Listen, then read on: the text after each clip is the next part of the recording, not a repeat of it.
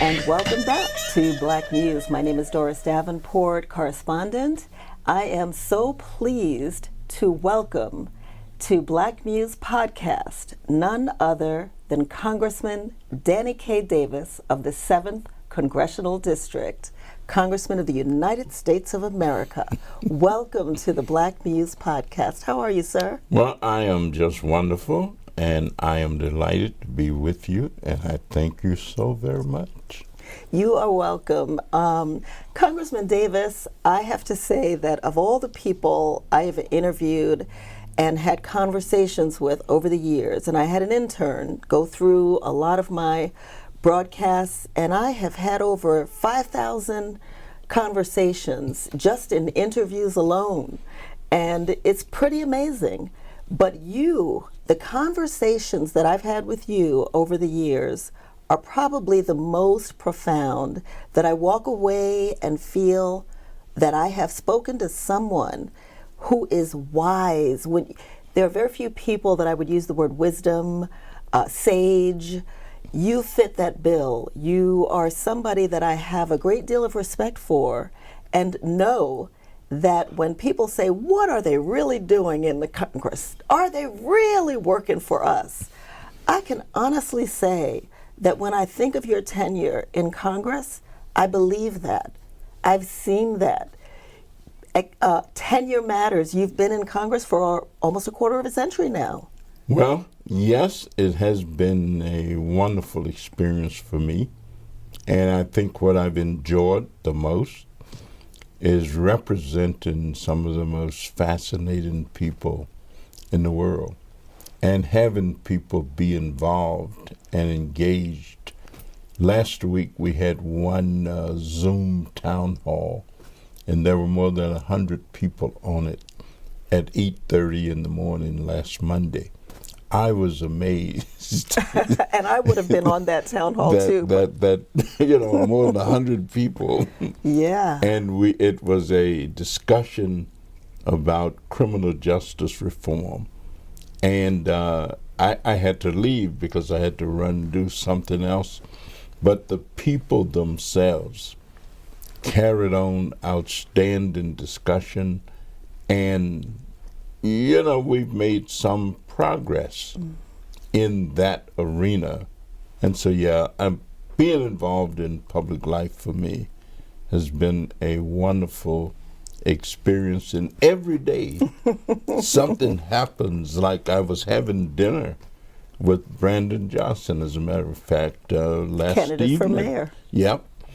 And there was a group of ladies sitting near where we were in the restaurant. And when we got up to leave one stopped me and it turned out that she was the daughter of two people that I admired who were mm. my hmm. freshman studies teachers. really? In undergraduate school. Oh my goodness. And, and, her, her father ran the student union and her mother worked in the freshman studies office. It's and a small I say, world. Are you kidding? And then the moment I looked at her, and her daughter was also with her. Mm-hmm. And of course, there's a tremendous resemblance.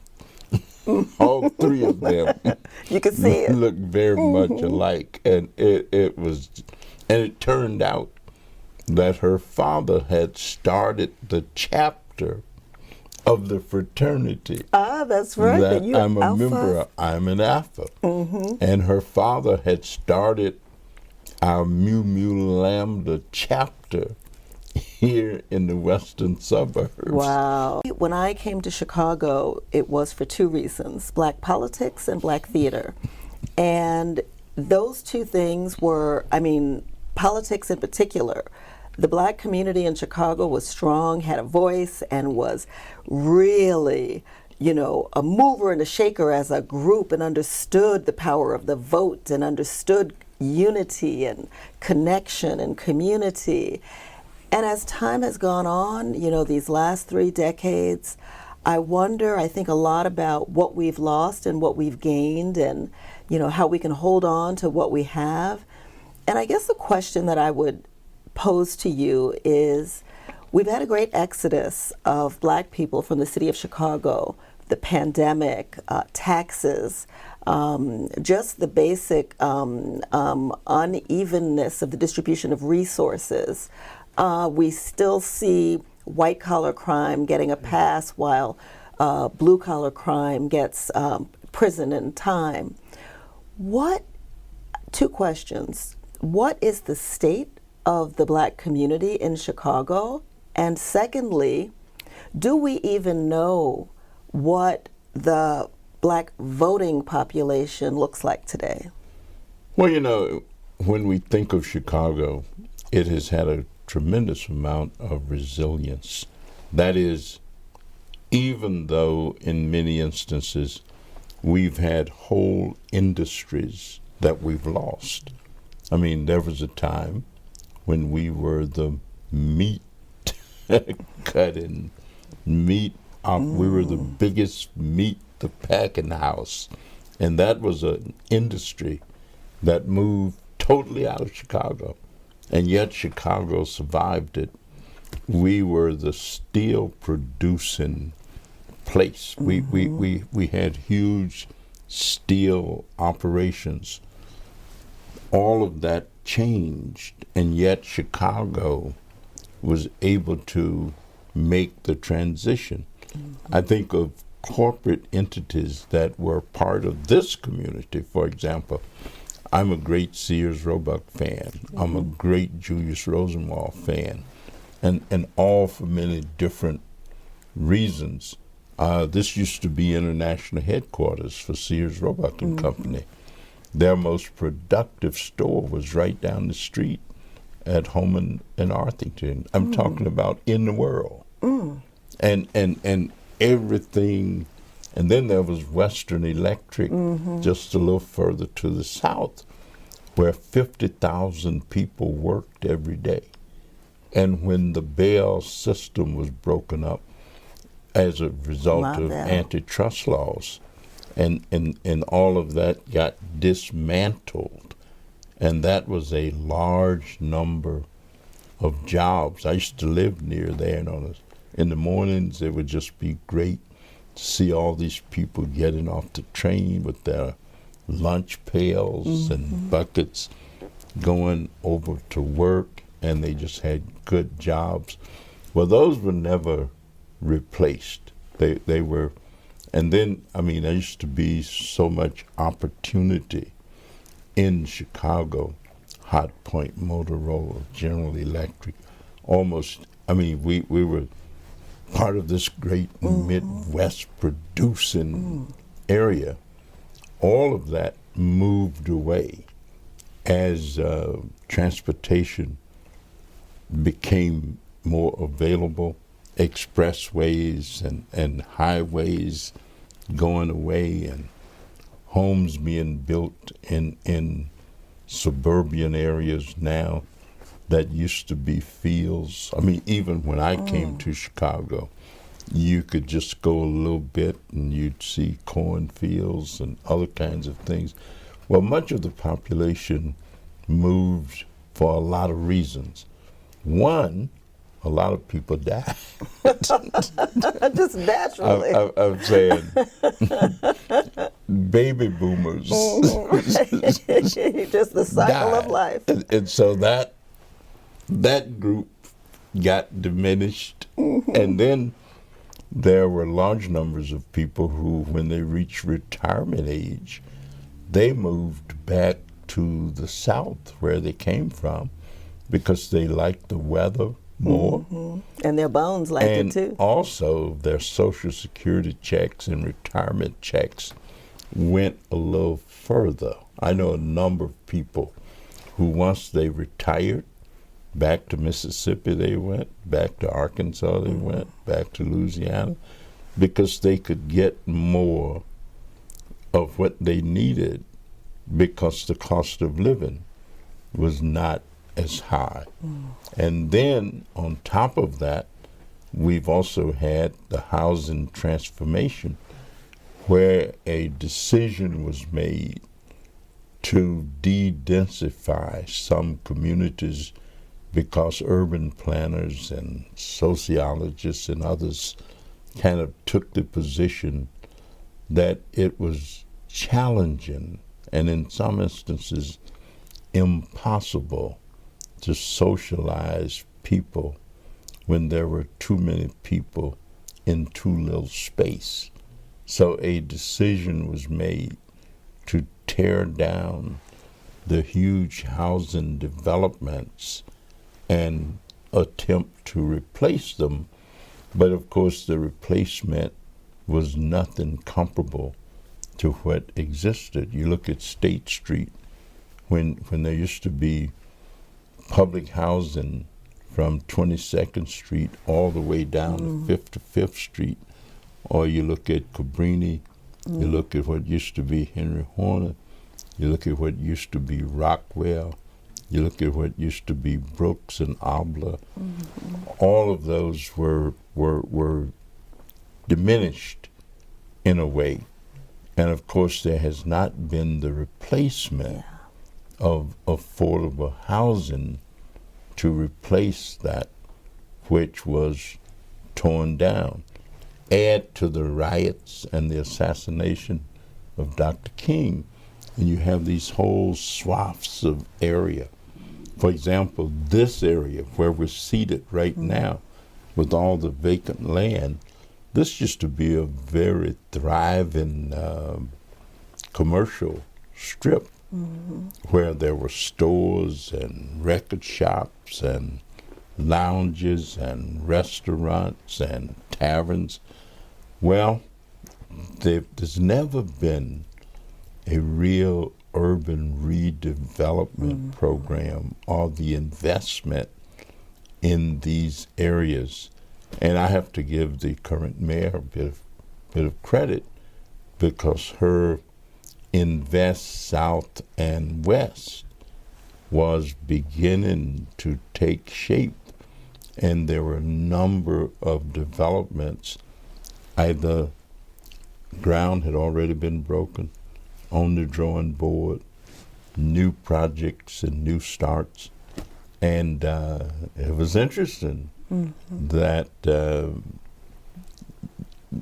somehow or another it did not catch to the extent of her being re elected to have a shot at continuing that. And so I'm hoping and praying that the new mayor, whoever that's going to be, of course, I want it to be Brandon Johnson. I make no bones about that. I'm pretty transparent in terms of of my politics, but I hope that he will will will build on some of those projects because all of this has been fallow for more than 50 years. And it's not just in Chicago. I, I know people like to use Chicago as a mm-hmm. Scapegoat, or but it's all over urban America. Yeah. It wasn't just Chicago. Well, the same It's disinvestment. Philadelphia. It's yeah. it, it's it's Detroit. Mm. It was St. Louis. Yes. It was Newark. It was all kind of places, and so we have not had the urban reinvestment, redevelopment, although we've got some programs and some programmatic things and well, I'm going to cut you off you know. for a second because I do believe that one of the reasons it didn't catch on, and what will be different with a new mayor, is that we have to have a mayor who understands that part that investment has to be in the people and not just the projects. Because if we don't invest in the people, and I firmly believe that is what happened, that is what has that is why this administration did not get reelected because people did not feel seen, people did not feel heard, and while you see a lot of investment, the people in the community will come back and say, But that's not, we like the investment in the areas. It's not necessarily what we said we wanted, and that's important. And people are at a place now where they know they don't have to stay where they are. And it takes a lot. Yes. I mean, in, in, in terms of, and I'm not suggesting that it's easy to do, but I am suggesting that where there's a will, there's, There's a, a way. way. And and every leader that I talk to about what need to happen and what we need to do, I always try and suggest to them that if we're going to reduce crime, if we're going to rebuild our communities, then the people must be an integral part of that. That that, that you can't just do it for them. You've got to be able to do it with them. And so when I talk to the mayor, the governor, or whoever, even the president and the president's advisors, I always talk about this business of block club organizing. Oh. Sometimes they It's look the at best me. organizing tool. They look at me like I'm losing my mind. What are you talking about? What, mm-hmm. what I'm talking about is put a little money into helping people come together themselves and figure out what some of their needs are. Don't take it that I mean, you know, just a little little somebody to be the coordinator, somebody to call the meetings, somebody to convene the people. Uh, when I started doing public work, one of the things that I did was organize block clubs. And I reached a point where I could tell in the hood, in the community, whether or not a block had a block. I could just walk on the block.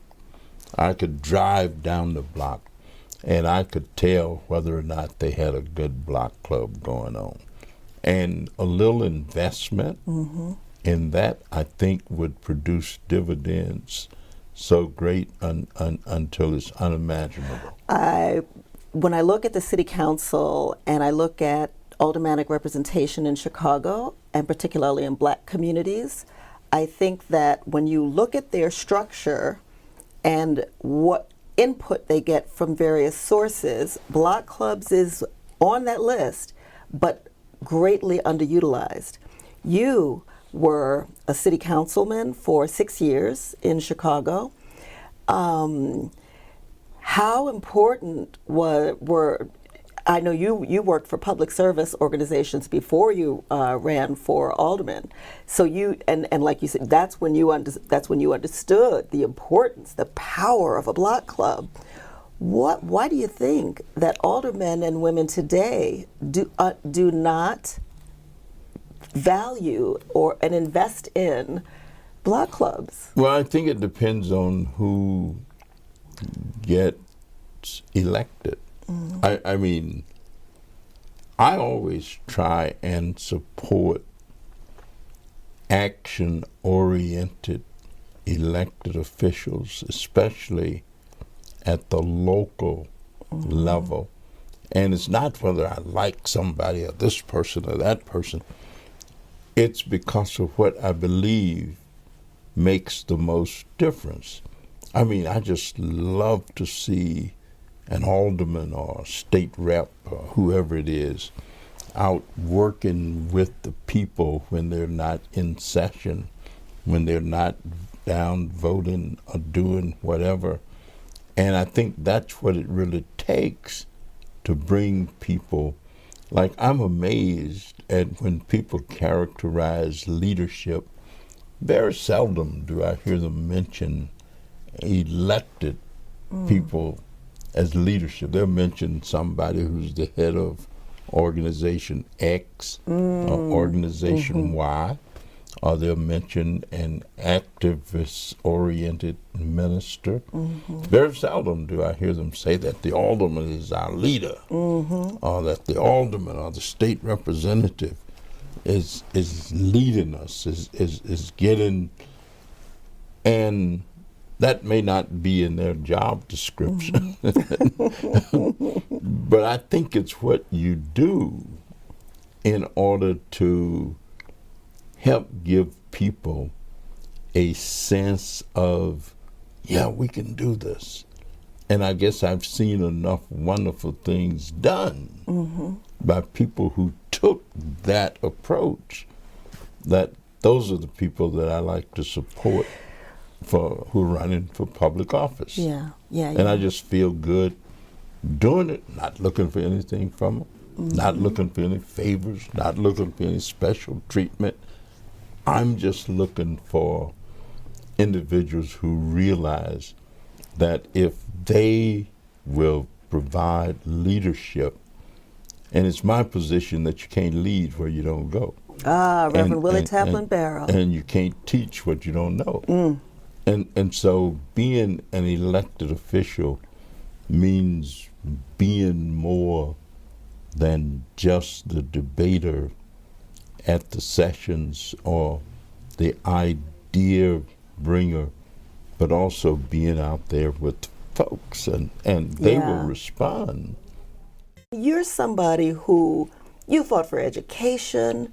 This seventh congressional district is a has a footprint in healthcare that you your hand is all over it.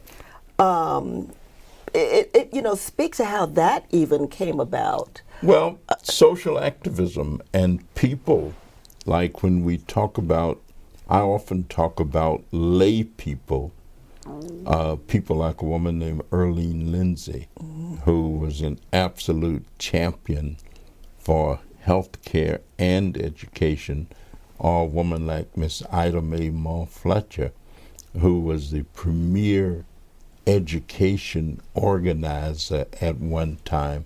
Unfortunately, Mo got sick, and Nancy both. They both mm. got sick early, and both had cancer, and both. But there were others as well. A woman named Rosemary Love. We started much of this movement for health equity and pushed it. I've got more of what is known as the federally qualified community health centers in my district than you will find practically anywhere in the United States mm. of America. And many of these centers have budgets of 35, 40 million dollars a year, and so people have been able to go to school, to get trained, to to become nurses, become physicians.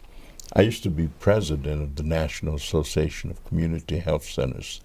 And right now, I remember when we had three of the first 10 in Chicago.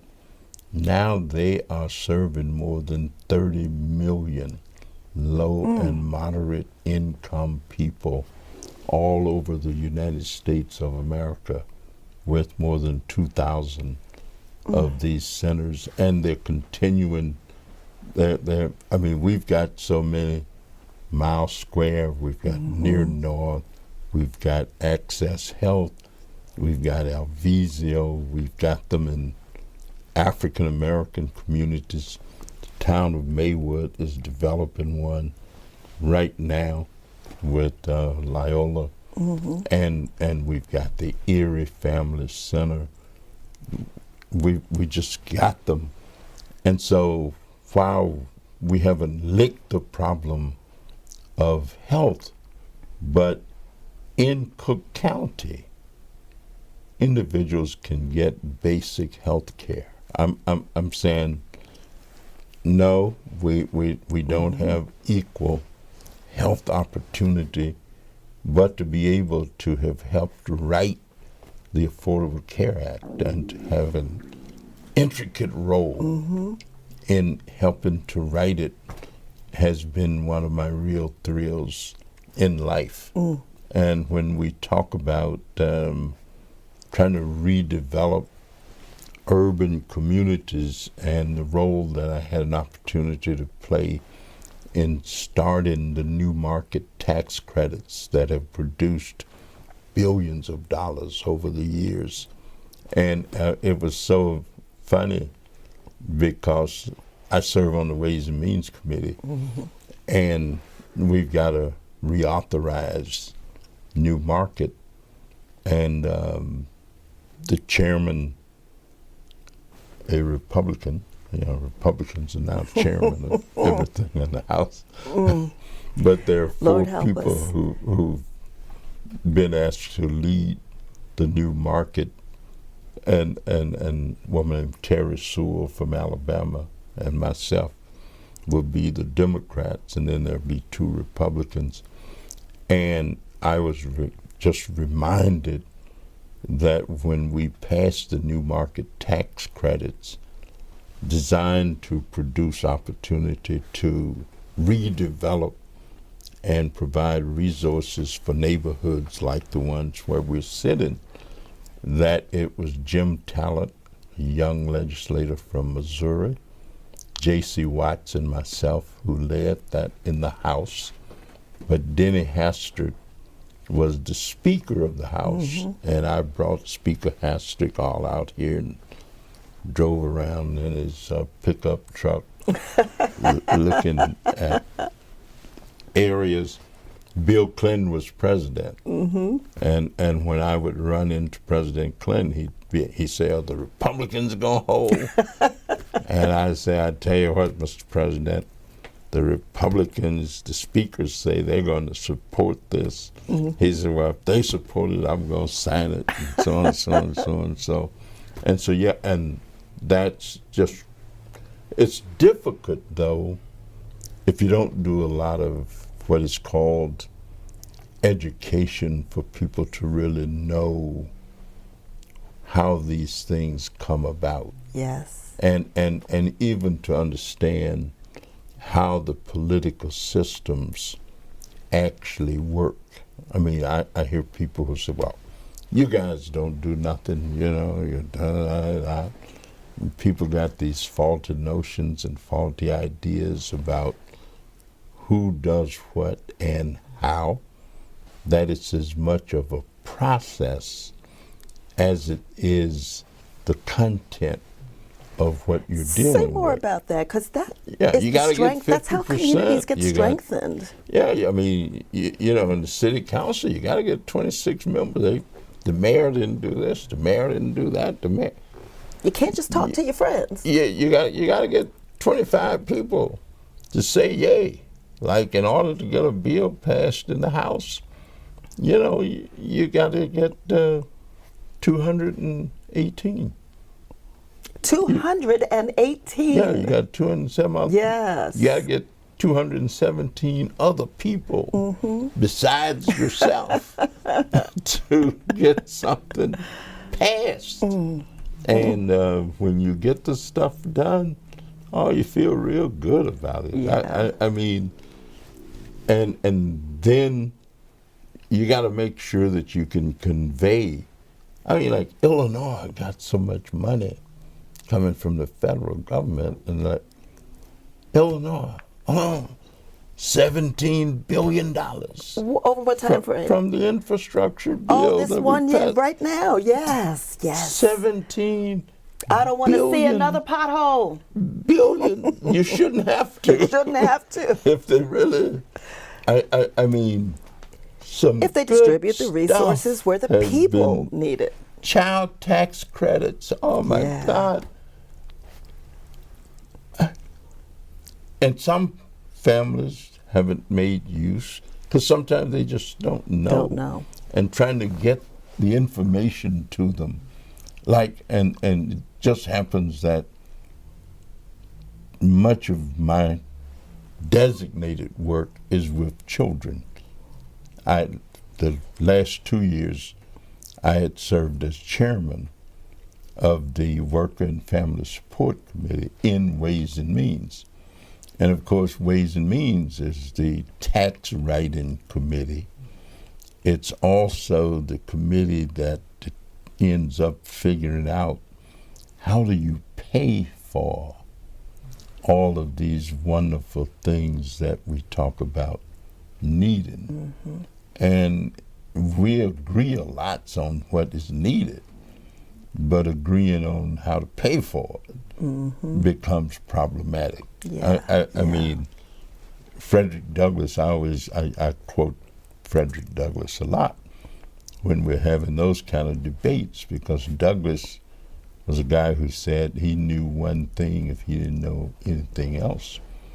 He knew that in this world, you may not get everything you pay for, but you will pay for everything that you get.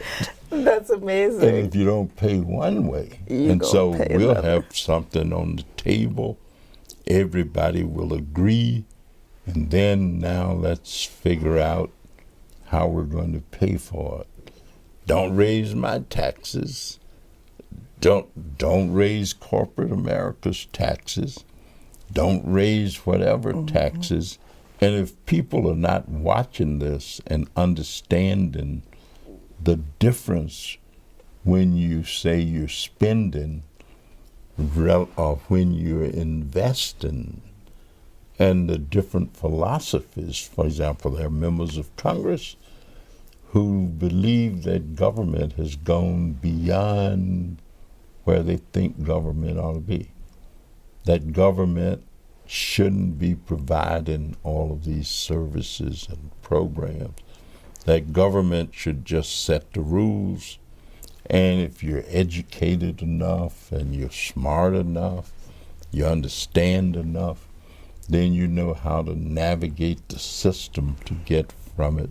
But if you don't get a good education mm-hmm. and you're not taught to read the stuff and learn it mm-hmm. and watch MSNBC or watch C-SPAN, listen to the news every mm-hmm, day, you just won't really understand.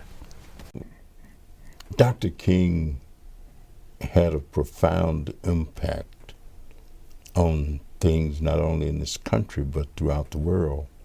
But one of the things that I always remembered about Dr. King was the song that he liked so much.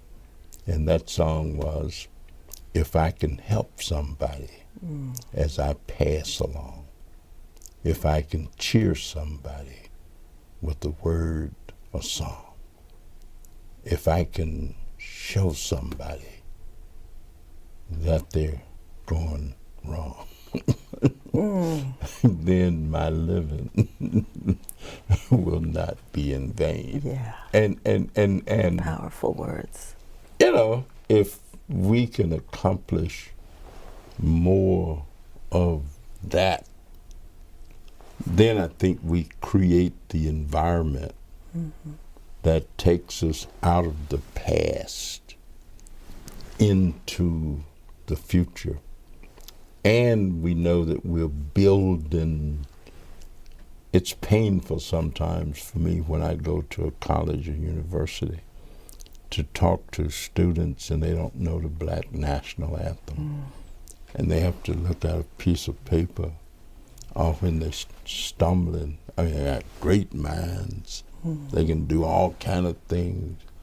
But they never took the time, and nobody ever took the time to teach them the black national anthem, lift every voice and sing Yeah. of what it meant. If you don't take stock of where you've been, you won't really realize how you got to where you are and won't have as much perspective about where you ought to be going. And so all of these things have to be brought in together. And the more we do that, I think the greater our individual lives will be, but the more effective our collective actions will become. Amen.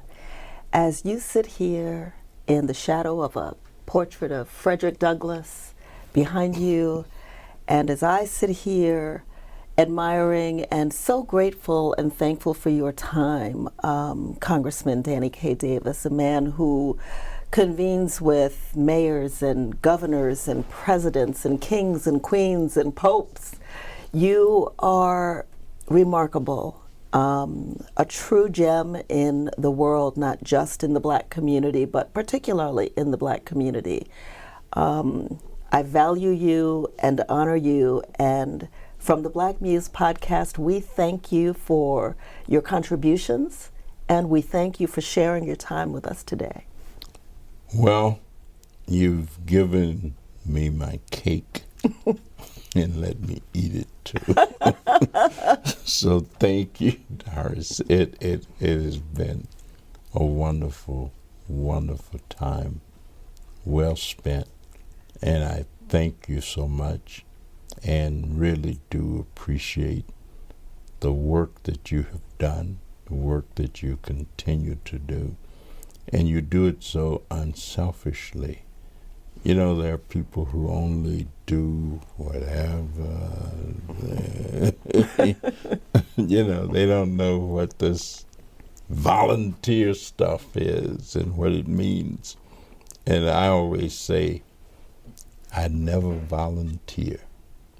That anytime you see me doing something, I'm doing what I want to mm-hmm. do because Amen. it's a part of my self actualization. Yes. And if I didn't want to do it, I wouldn't be doing it. so thank you. Thank you very thank much. Thank you. Thank you, sir.